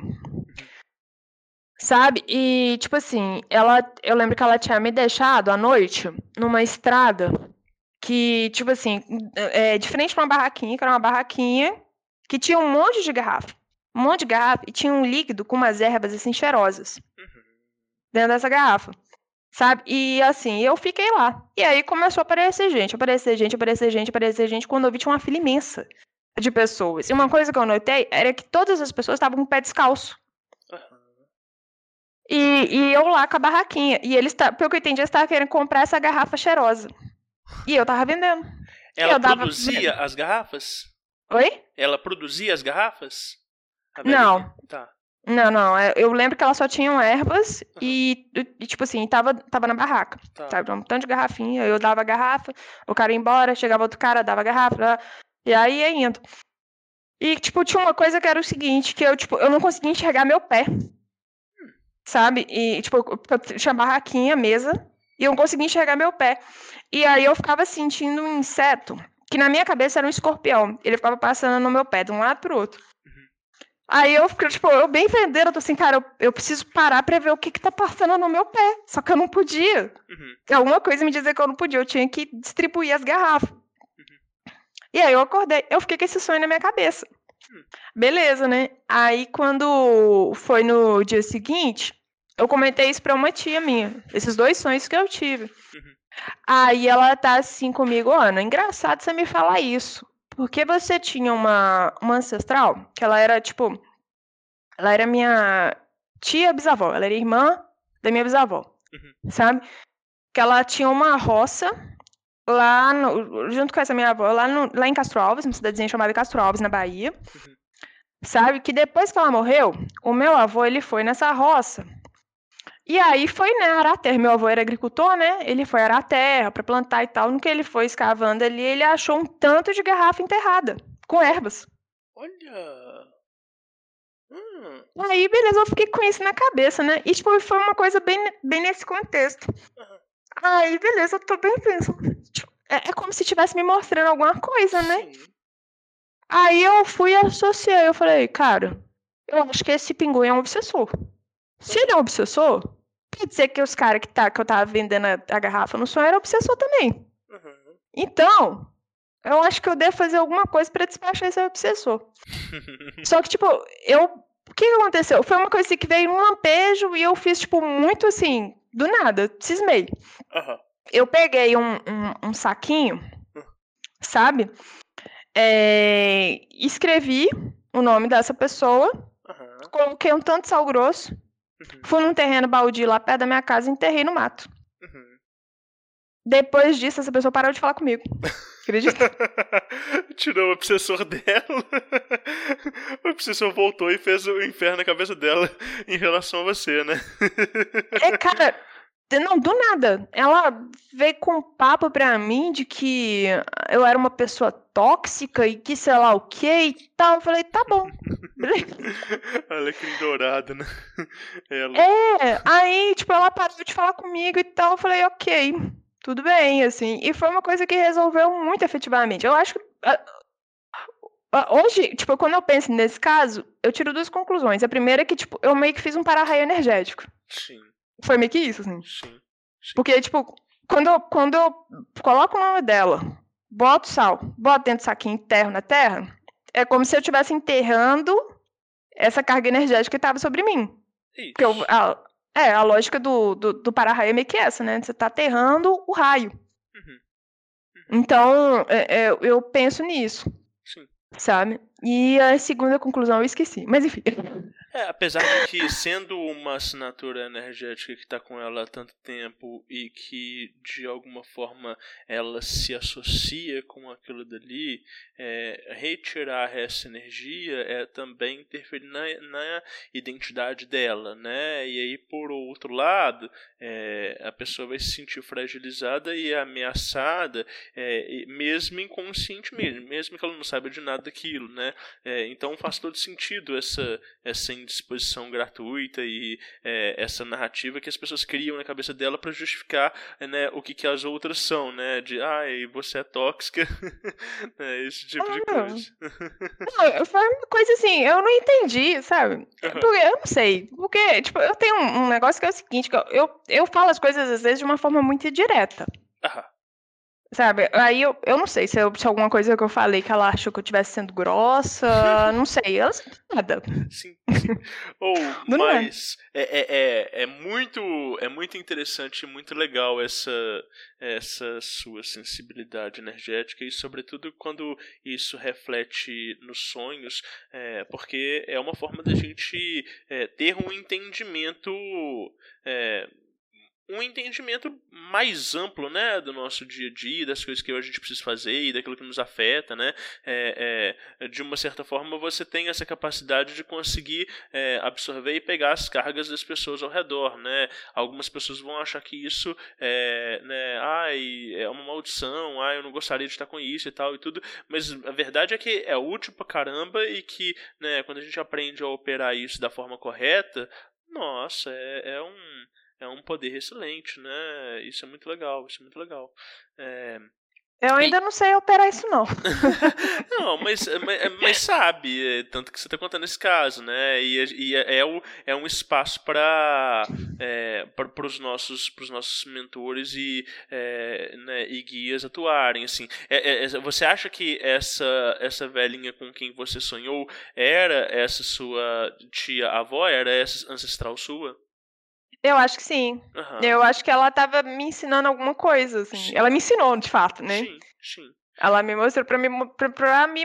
Tipo assim, ela acho que ela quis me mostrar como que eu ia resolver esse negócio. Sim. E, e não duvido que se você trabalhasse como médium de incorporação, ela pudesse aparecer ou como uma preta velha, ou como de alguma forma né, algum, algum guia ali, mesmo que não seja um guia de trabalho é, de fato, né? Algo que. É, é, que, que pudesse ser um auxiliar assim né de radiação e tal né? então é, é, faz sentido isso para mim eu não, eu não duvidaria desse tipo de, é, de, de operação a partir dela né muito legal isso É, eu também, também acho que sim. Também boto fé, sabe? É. É, eu, eu, é, pois é, essa questão de ancestralidade, ela tem vindo pra mim de uma forma muito significativa, sabe? Especialmente ultimamente, desde que eu né, comecei a frequentar o, a, a, a família de Kimbanda, né? Do, do Maximiliano e tal. sim É, igual, teve, teve uma outra situação que eu passei aqui, que, que foi o seguinte, tipo, eu, tenho uma história com meu avô também, sabe? Que ele... O que que acontece? Ele morreu tem uns bons anos já, sabe? Deve ter uns quatro anos, mais ou menos, sabe? E aconteceu uma coisa, foi, foi, tem uns quatro, cinco anos, porque foi na época que eu ainda frequentava terreiro, Aham. que ele... O que aconteceu? Eu, tipo, eu tava trabalhando em casa, de home office e tal, bonitinha. E aí, assim, eu bem trabalhando, eu comecei a sentir de novo aquela pressão no peito, no plexo muito forte, uma falta de ar, Uhum. sabe? Aí eu deitei. E, tipo, a única coisa que eu consegui falar foi com a minha amiga, que era de terreiro também. Falei, amiga, eu tô sentindo muita dor no peito, sabe? Aí ela falou, amiga, reza o Pai Nosso. Aí eu falei, tô rezando o Pai Nosso. Eu fui, comecei a rezar o Pai Nosso e tal, e aí foi melhorando. Aí, beleza. Aí eu, eu- uma- aí eu lembro das horas que, que eu comecei a sentir esse desconforto. Era tipo umas 11 horas da manhã, sabe? Uhum. Quase 11 horas da manhã, 10 e pouco pra 11 e tal. Beleza. E aí depois passou, eu segui minha rotina de trabalho e tal, fiz minhas coisas e tal. Aí a minha irmã, ela chegou em casa e veio me contar que meu avô ele tinha falecido. Caramba. Uhum. Aí eu perguntei que hora que ele morreu. Exatamente a hora que eu comecei a sentir esse mal-estar. Sim, sim. Aí, beleza, né? Aí, ok. aí Eu fui nesse dia que eu tava, né? Já frequentava terreiro ainda. Eu, eu fui pra uma gira de preto velho e tal. Conversei, tomei passo, etc. Beleza, passou. Aí, quando foi mês retrasado, mais ou menos em março, por aí, eu comecei a pensar muito nesse meu avô. Sabe? Fiquei dias pensando nesse meu avô e sonhava com ele e tal. E aí eu comentei com esse pessoal da família de Kimbanda, né? com um dos irmãos de Kimbanda, que ele era. Ele, ele era, não, morreu, né? Ele é, é tipo clarividente, assim, pelo que eu entendi, assim, sabe? E aí eu comentei com ele e tal, falei, cara, eu, eu tô pensando muito no meu avô, eu tô sentindo muito ele próximo de mim ultimamente. Aí ele foi, né, fez a, fez a parada dele, de vir aqui, veio e tal, e falou, não, é seu avô e sua avó, eu tô vendo eles dois aqui, eles parecem que estão meio que pedindo sua ajuda e tal. E aí começaram a vir umas coisas na minha cabeça, sonhando. Sabe? Eu comecei a ver que, tipo assim, o que acontece? O meu avô, ele tava tentando fazer a minha. Parece que minha avó ela tava presa em alguma ideia fixa, que é o seguinte, que ela. Tipo assim, ela, minha avó ela não foi uma pessoa fácil em vida. Uhum. Sabe? Ela não tinha uma relação boa com os filhos, assim, era muito. Assim, uma pessoa que gostava muito de intriga, sabe? Ela tinha um temperamento muito difícil. E assim, ela, tipo, parece que depois que ela morreu, que minha avó ela faleceu antes do meu avô, ela morreu tem uns 10 anos. É, quando ela faleceu, tipo assim, depois que ela faleceu, ela começou a entrar num looping, sabe? De, de se sentir culpada por essas intrigas que ela tinha com os, os filhos dela em vida, sabe? Especificamente com um tio meu, Uhum. entende? Uhum. E aí eu entendi que, tipo assim, conforme eu ia sonhando e eu ia vendo, eles estavam querendo que eu ajudasse eles a resolver esses negócios com meu tio. Mas assim, como é que você resolve? Você, né? Sabe, uma Legal. coisa que já passou, que tem muitos anos, sabe? Aí ele foi me. Ele foi confirmou essa percepção que eu tinha de que eram meus avós que estavam. Tipo assim, eu tava sentindo eles e tal. Aí eu fiz uma parada aqui, chamei meu Exu pra resolver. Aham. E aí acabou que eu não senti mais nada, sabe? Aí, tipo, eu tenho essas.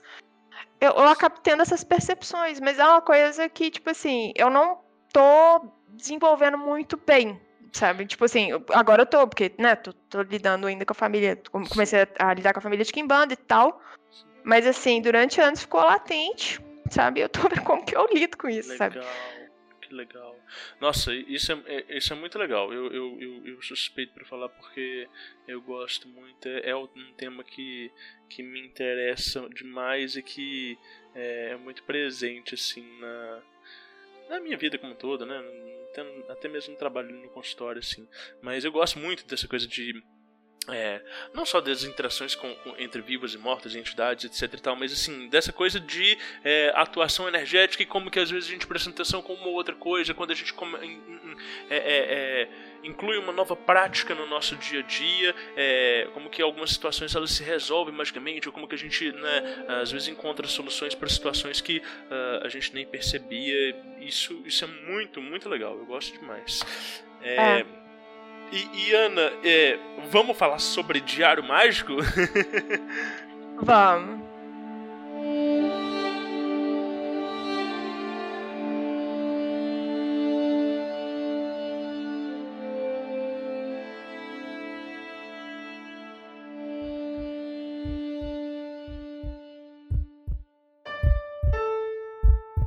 Não importa o que dizem a você, palavras e ideias podem mudar o mundo. Di- di- Diário Mágico. Eu sei que, é, né, por você fazer parte de, de- dessas ordens, principalmente, né, por serem, né, algumas delas telemita, é, você deve ter é, instrumentos de anotação. É verdade? Como é que é isso? Você tem? É, Como é que funciona? Então, é, não é nada demais, não. Eu trabalho mais com o arquivo Word mesmo. Sabe? Tá. Tem, tem os arquivos que eu né, faço as anotações e tal. Sim. É, quando eu comecei a ter essa experiência com tarô e tal, é, eu, tipo, eu, eu, já, eu fazia de uma forma, aí hoje que eu tô tendo mais essa imersão maior na astrologia, eu faço de uma outra forma. Na época do tarô, o que, que eu fazia? Eu, tipo, consultava o mapa astrológico, colocava os dados principais, Sol e Lua, e hum, tirava a carta do dia, para saber como que ia ser meu dia Uhum. sabe? Só que aí e anotava tudo que eu tinha de sonho, eu registrava, sabe? Porque eu tava sempre voltando Uhum. para aquilo, sabe? Tinha- Sempre tinha alguma coisa que eu retornava e eu via que tipo fazia sentido pro momento que eu tava, sabe? Então assim, dava aquele Ctrl L maroto ali, entendeu? E, e, tipo ia sacando do que se tratava. Aham. É, aí eu parei de jogar tarô por um tempo para saber qual era a minha carta do dia, porque eu, tipo, tava tendo um, um- tava passando por uma crise no trabalho e, e, tipo, e todos os dias que eu jogava dava só carta pesada. Tipo assim, três de paus, carta da torre, dez de paus, nove de paus. Eu falei, ai meu Deus, eu vou ficar ansiosa demais. Sim, é ansiosa. Não, e pior que realmente aconteciam umas situações bem tensas mesmo, sabe? E eu falo, não, acho que eu não quero saber não, gente. Tô de boas, né? Ah, não, ignorância é uma benção às vezes. Aí agora eu já tô numa fase mais de astrologia, porque hoje, além de eu, tipo, anotar Sol e Lua, eu vou, vou eu já faço uma análise mais demorada. Eu analiso as expectações astrológicas, os trânsitos aplicados ao meu mapa. Uhum. E aí, né, eu já vai ficando uma coisa mais completa, mais apurada, mas assim, eu acabo seguindo o mesmo método. Aí eu, eu olho astrologicamente, né? Tipo assim, o meu, meu trânsito astrológico do dia, anoto eventuais sonhos que eu tenho tido, anoto os rituais e práticas que eu faço e tal. É, sentimentos, emoções, coisas que vêm à mente que são muito características, assim, sabe? Eu Sim. anoto também durante o dia, Legal. sabe? Durante e o aí dia? eu. É, porque Ah. eventualmente é, é aquela coisa, né? Tem coisa que a gente tá, tipo assim, tá num, num- numa rotina que a gente tá concentrado no trabalho, tá produzindo e tal, e aí vem algum pensamento, algum sentimento, alguma emoção que, tipo, não tem a ver com o que você tá fazendo naquele momento. Isso. Isso me chama atenção. Entendi. Entendeu? Às vezes, tipo assim, você tá trabalhando numa boa, tá ouvindo música, tá, tipo, mó bem, sabe? E, Aham. tipo, te vem uma sensação de tristeza muito profunda. Sim, Isso eu anoto. sim. Entendi. Tá, que legal. E aí você, você. Mas isso você anota na hora ou você anota quando você chega em casa depois? Na hora, porque. Não, porque eu- até hoje eu trabalho de home É, office, então sim, eu só tá. paro um minutinho ali, anoto, ó, Que pô, legal. três e meia da tarde, tô me sentindo triste, não sei porquê. tipo isso. Aham, Sim. Nossa, isso desenvolve uma autopercepção muito boa. Sim, sim. Que massa, entendi. É, e desde sempre as suas anotações elas são é, digitais? Sempre foi no Word? Eu tentei fazer por escrito uma época, mas não deu muito certo. Porque eu Ah. não tive muita disciplina, sabe? Entendi, entendi. Aí eu, eu sempre anotei no Word. Eu, tipo, eu primeiro passo pro. é, tem- eu tenho um grupo do WhatsApp que só tem eu mesma. Né? Aí eu anoto no WhatsApp as minhas práticas mágicas. Todo dia eu medito, né? Aí eu medito, faço pranayama, faço meus rituais de banimento, lá, anoto bonitinho, depois passo pro Word e aí eu começo meu expediente de trabalho normal. Aham, aham. Tá, que massa. É, e bom, e, e, para esse arquivo Word, ele. ah, você tem um backup dele? Faço, eventualmente eu faço Legal. no meu e-mail. Legal, tá. Ótimo. É, é- é, porque perder um diário desses é algo doloroso, né? Nossa senhora, nossa. no- Você já anotava antes de entrar para as ordens ou, ou foi algo que começou é, em decorrência desse currículo? Não, antes de entrar pra ordem, não. Foi exatamente quando eu entrei pras ordens que eu comecei a anotar. Tá. Que massa, entendi. E você chega a, a, a retornar aos seus escritos para rever, para reler com alguma frequência e periodicidade ou não? Sim, sim, porque é- essa questão onírica, pra mim, é, tipo assim, é, o- é o que mais me. que mais me chama atenção mesmo, é exatamente essa questão onírica, essa questão de Tá. sonhos. Sim. Sabe? E assim, é, acontece algumas vezes de tipo assim, eu, eu tenho uma experiência do dia que eu vou lembrar de um sonho que eu tive anos atrás. Por exemplo, igual, eu ganhei uma pedra de obsidiana ano passado, sabe? Num contexto ritualístico e tal. E aí eu sempre ando com ela no meu plexo, sabe? Quando eu ganhei ela, porque ela, ela foi feita exatamente por isso, você andar com ela no plexo, né? Quando eu ganhei ela, eu peguei ela na minha mão e eu lembrei, tô assim, cara, eu já vi isso antes. Aí o que, que eu fiz? Fui olhar no, no meu diário mágico. Ah. Quando eu fui ver o diário mágico, eu vi que eu tinha tido um sonho. Em novembro de 2019, tipo assim, uns três anos antes, Sim. de que eu, tipo, tava deitada numa cama Aham. e aí tinha uma mão, eu não conseguia ver a pessoa. Tinha uma mão que ela, tipo, metia, assim, dentro do meu plexo. E aí puxava uma pedra semelhante à que eu tô agora, entendeu? Olha só. Então é uma coisa que eu já vi. Então, tipo assim, é, às vezes, eventualmente acontecem umas coisas recorrentes nesse sentido, de você. Tipo assim, um, um determinado elemento de rememorar uma experiência que você teve anos antes, sabe? Aham. Comigo isso acontece com certa frequência. Que legal, que legal. É, e, e- assim, você separa o diário do dia a dia do diário onírico ou não? As duas coisas são juntas? As duas coisas são juntas. Tá. É, acaba ficando imenso, mas é, é mais porque, tipo, eu consigo mais ou menos ter uma sequência, sabe, do, do que é o meu dia, sabe, do momento que eu vou dormir até o momento que eu vou deitar de novo. Então, tipo, quando eu coloco tudo junto, fica mais fácil pra mim. Sim. Sim. É, é, você anota sonho quando você acorda ou tem vezes que acontece aquele negócio de no meio do dia, nossa, é mesmo, sonhei com isso e tal, e vai e anota? Quando, tipo assim, quando eu acordo e lembro, uhum. eu anoto imediatamente. Tá. Quando é um sonho que eu lembro no meio dia, no meio do dia, aí eu costumo parar e anotar. Ou então eu comento com com algum amigo meu, com alguém, sabe, que eu tenho uma proximidade, que é também do rolê esotérico e tal. Sim. Pra, tipo assim, eu comento com essa pessoa exatamente para depois, quando eu tiver tempo, ir lá na busca da minha conversa com a pessoa, copiar o meu relato pro Diário Mágico. Legal, uh, entendi, entendi. É, é, é, isso, né? Às vezes o, o, o, gatilho é justamente a conversa com outra pessoa pra gente é, é lembrar do teor do sonho e, e, e fazer a anotação, né? Exatamente. que massa, tá. Ou, oh, e hoje, o seu diário, ele é privado? Tipo assim, se porventura ele caísse nas mãos de alguma pessoa, isso seria um problema? Isso seria algo que é, é, é te comprometeria de alguma forma? Não.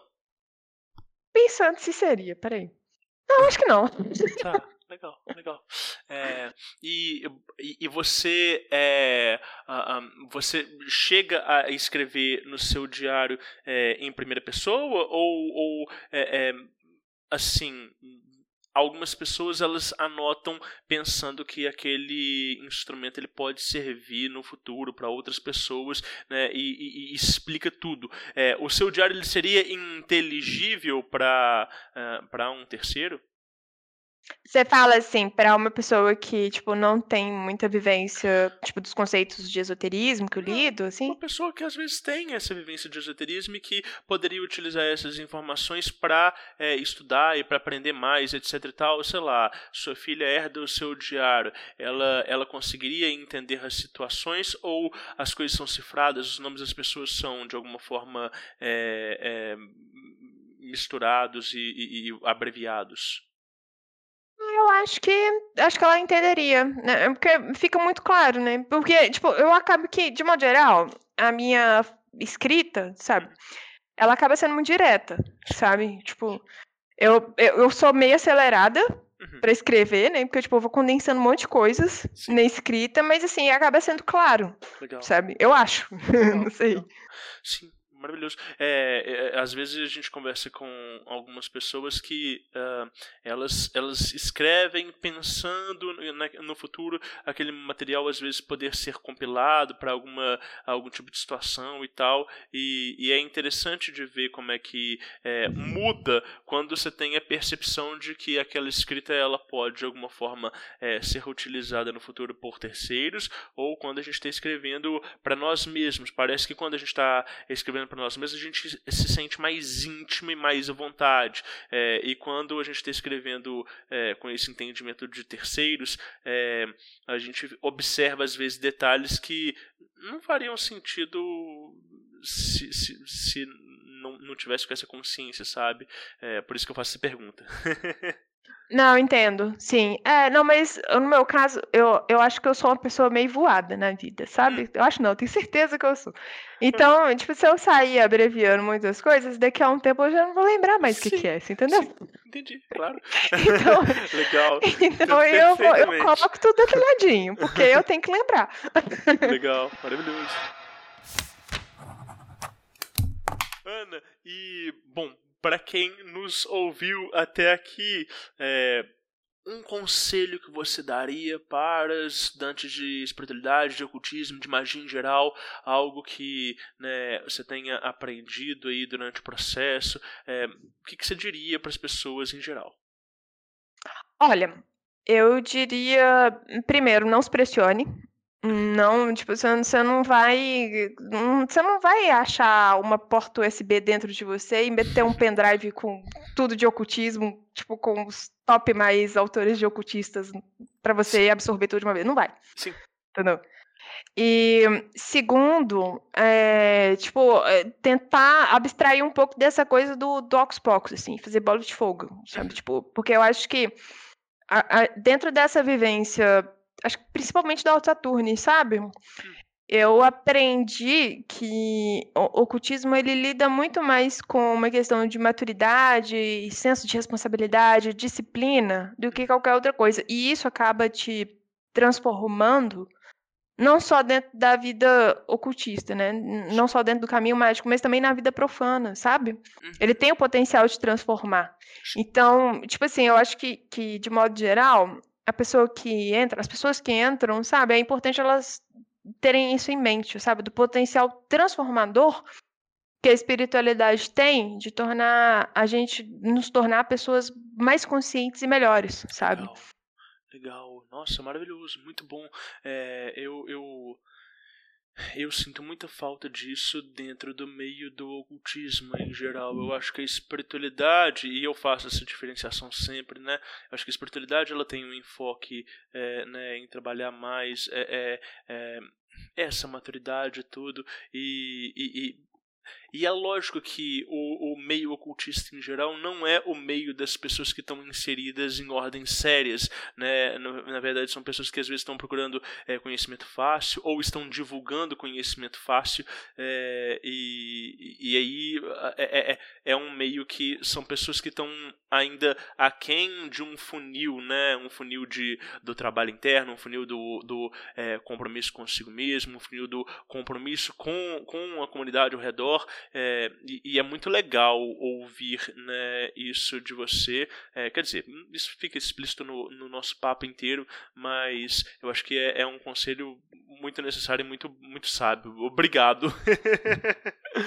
Eu que agradeço pela oportunidade. Ai, Ana, e, e, é isso. Obrigado pelo, pelo, por ter disponibilizado é, né, esse tempo e por ter compartilhado conosco é, a sua história, os conhecimentos, tudo. É, foi muito gostoso. Pro pessoal, pro pessoal que quer te encontrar, que quer bater um papo, quer conhecer mais da Ana, é, onde que as pessoas podem te encontrar? Você está em alguma rede social? É, fala pra gente que eu vou anotar tudo e vou deixar na descrição desse episódio. Olha, o que eu uso ativamente, ativamente, assim, bem de vez em quando, é o meu Facebook. Tá. Aí você procura por Ana Moura. Tá. Mas assim, eu vou, vou tentar ficar mais atenta caso apareça alguém procurando contato. Vou tentar, prometo. E, e pro pessoal que quiser entrar em contato assim com a Ordo Saturne, é, tem algum portal de acesso? Como é que faz? Ou não é uma ordem aberta? Como é que é isso? Olha, é, você pode entrar para tem o um site, né? altaturne.org.br. Tá. E aí, eu não sei se ainda é assim hoje, mas tem uma ficha de inscrição que você preenche você submete para análise da, da matriz, né? Que fica na Alemanha. E é isso, assim. eventualmente demora um pouquinho, tá? Então, Sim. assim, sem pressa. qualquer, quase qualquer organização de ocultismo tem essa demora. é, é pois é. Ótimo. Maravilhoso. Muito, muito obrigado, querida. Até logo. Até, eu que agradeço. Sensacional.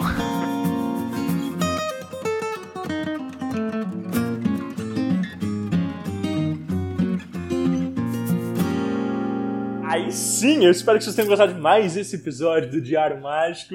É muito gostoso, né? Quando as pessoas compartilham assim histórias muito profundas que mudam a vivência delas. É, não sei vocês, mas eu fico esperando por ouvir essas histórias de todo mundo que eu conheço. Né? Eu sou muito feliz de é, conhecer muita gente no meu trabalho, né, no consultório. Então eu acabo tendo contato com histórias de vida das mais plurais possíveis e, isso me ensina e me inspira muito e espero que vocês estejam tendo esses gostinhos com os convidados do Diário Mágico. Bom, esse projeto é feito por uma equipe, então eu, Rodrigo Vignoli, sou o seu apresentador, mas a gente tem sempre na nossa edição maravilhosa ele, o Guilherme Neves lá da arroba Lefou Produções, então tá pensando em fazer um projeto audiovisual, fala com o Gui, e na ilustração das artes de capa, a gente tem a Mariana Maia, da arroba IlustraMomô. Ela é uma querida também, tá super arrasando nas capas.